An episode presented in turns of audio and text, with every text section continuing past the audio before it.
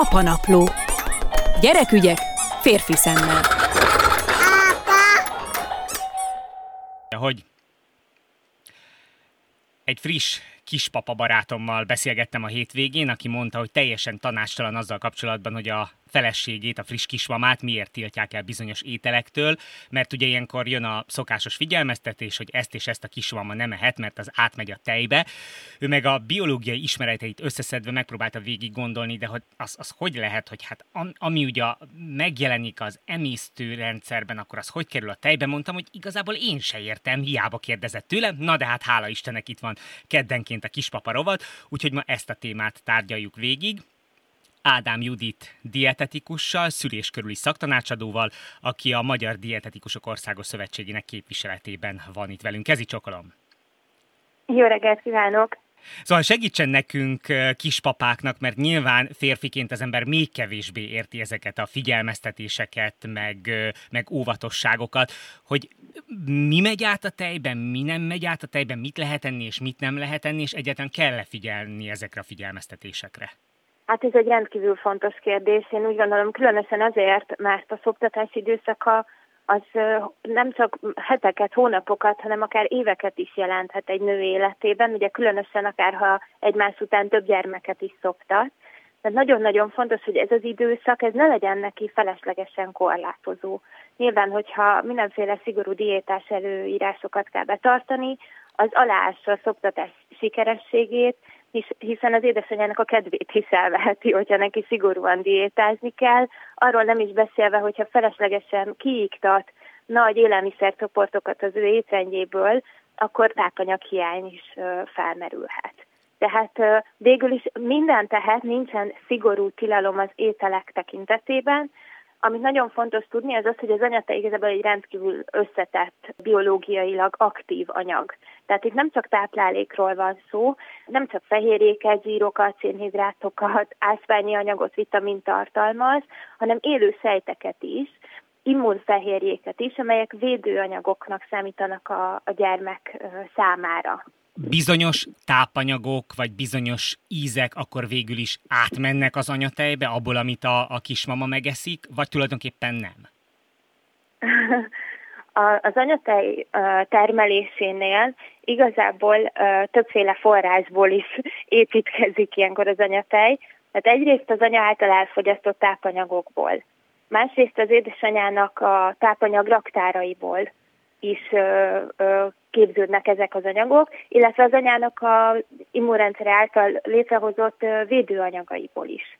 Az tény, hogy bizonyos anyagok átmennek az anyatejbe. Egy részét ezt úgy kell elképzelni, hogy amit az édesanyja elfogyaszt ételeket, azokat a, az összetevőket, fehérjéket, zsírokat, szénhidrátokat megemészti, tehát alkotó elemeire bontja az anyatej termelő sejtek ezekből rakják össze lényegében az anyatejnek az igencsak speciális anyagait. Vannak olyan tápanyagok, amik összefüggenek az anya étrendjével, ilyen például a B12 vitamin, vagy a halolajok közül a DHA.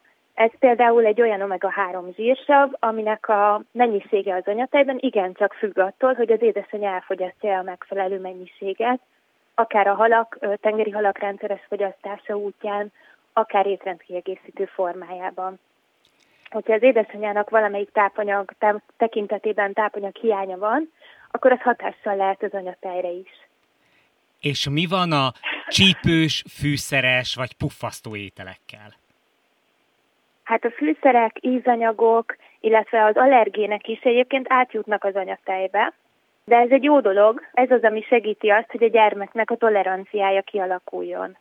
Az ízanyagok azok változatossá teszik az anyatejet, mindig más aromája lesz egy változatosan táplálkozó szoptató anyatejének, és ez segít a gyermeknek abban, hogy ő felkészüljön később a hozzátáplálásra is, ugyanis a szoptató gyermekek, akiknek az édesanyja változatosan táplálkozik, nagyobb nyitottságot mutatnak később, hat hónapos koruk körül az új ételek bevezetésekor. Tehát ez is egy nagyon fontos dolog, hogy azért a szoptatóanya is bátran lehet, édes, savanyú, akár csípős ételeket, nem kell kerülnie sem az ániszt, sem a fokhagymát, ezeknek az íze mind megjelenhet az anyatejben, de ez egy, ez egy pozitív dolog, ez a változatosságot biztosítja. Az allergének tekintetében nem érdemes kerülni az allergént, ha nincs igazolt allergiás tünet.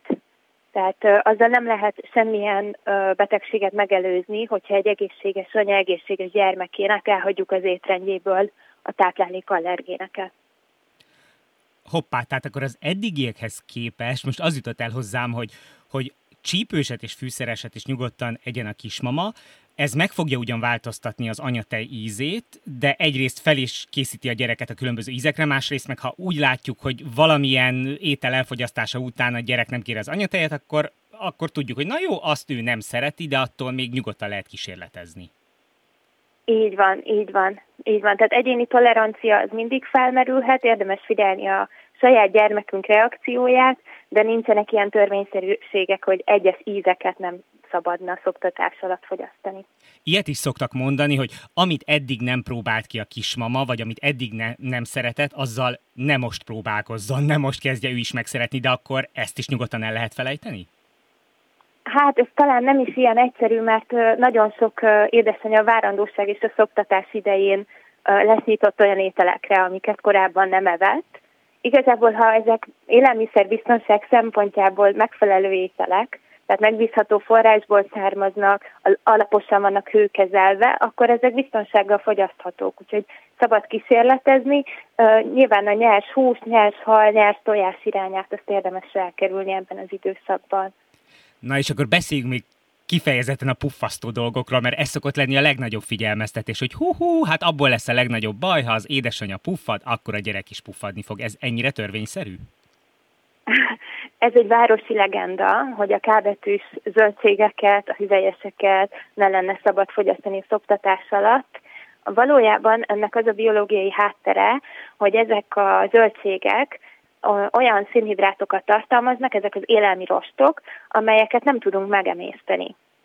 Ez azért nagyon fontos, hogy nem tudjuk megemészteni, mert ezek ö, lényegében változatlan formában kerülnek a bélbe, és onnan távoznának is majd, viszont a bélbaktériumok bontják le ezeket, és eközben gázképződés történik, ez okozza a puffadást. De most, mivel ezeket nem emésztjük meg, nem kerülnek az anyavérkeringésébe, nem szívódnak fel egyáltalán, így nem tudnak az anyatejbe sem kerülni. Tehát az ilyen puffasztó hatású dolgok, ugye ez, kinek mi ez nagyon egyéni, hogy a karfiol, a brokkoli, a bab, a stb. biológiai okokból nem tudja a csecsemő puffadását okozni. Tehát egyéni tolerancia az itt is előfordulhat, hogy van olyan élelmiszer, ami után a gyermeknél valamilyen panaszt észnél az anya, ezt mindenképpen figyelembe kell venni, de érdemes később újra próbálni, és emiatt nem szabad elhagyni teljes tápanyag, illetve élelmiszer csoportokat az étrendből. És még egy utolsó dolog, gondolom ezzel kapcsolatban is bőven van tapasztalata. Elég sok kismama ismerősöm van, és mondom, ez nagyon személyes tapasztalat. Azt látom, hogy kb. 20%-uknál lesz teljesen problémamentes a szoptatás, meg a szoptatás kezdete, és 80%-uknál ez egy gyötrődés az első hetekben, gyulladás, vérzés, iszonyatos fájdalom, és azt látom, hogy hogy közben szinte minden kismama valahogy úgy gondol a szoptatás, hogy ó, hát majd virágos réten batikolt ruhában ülünk a gyermekemmel, és boldog mindenki, hogy valahogy azt látom, mint a kismamák többsége vagy nem készülne fel, vagy nem olvasna erről, vagy nem hallana, de hogy a legtöbbjüket teljesen meglepetésszerűen éri, hogy nem, 80%-ban ez iszonyatos kín és fájdalom esetleg az első hetekben. Nem tudom, mit gondol erről? Igen, én is ezt tapasztalom. Én is ezt tapasztalom. Én azt gondolom, hogy a szoktatás a, a legtermészetesebb és legegészségesebb módja a csöcsömő táplálásának.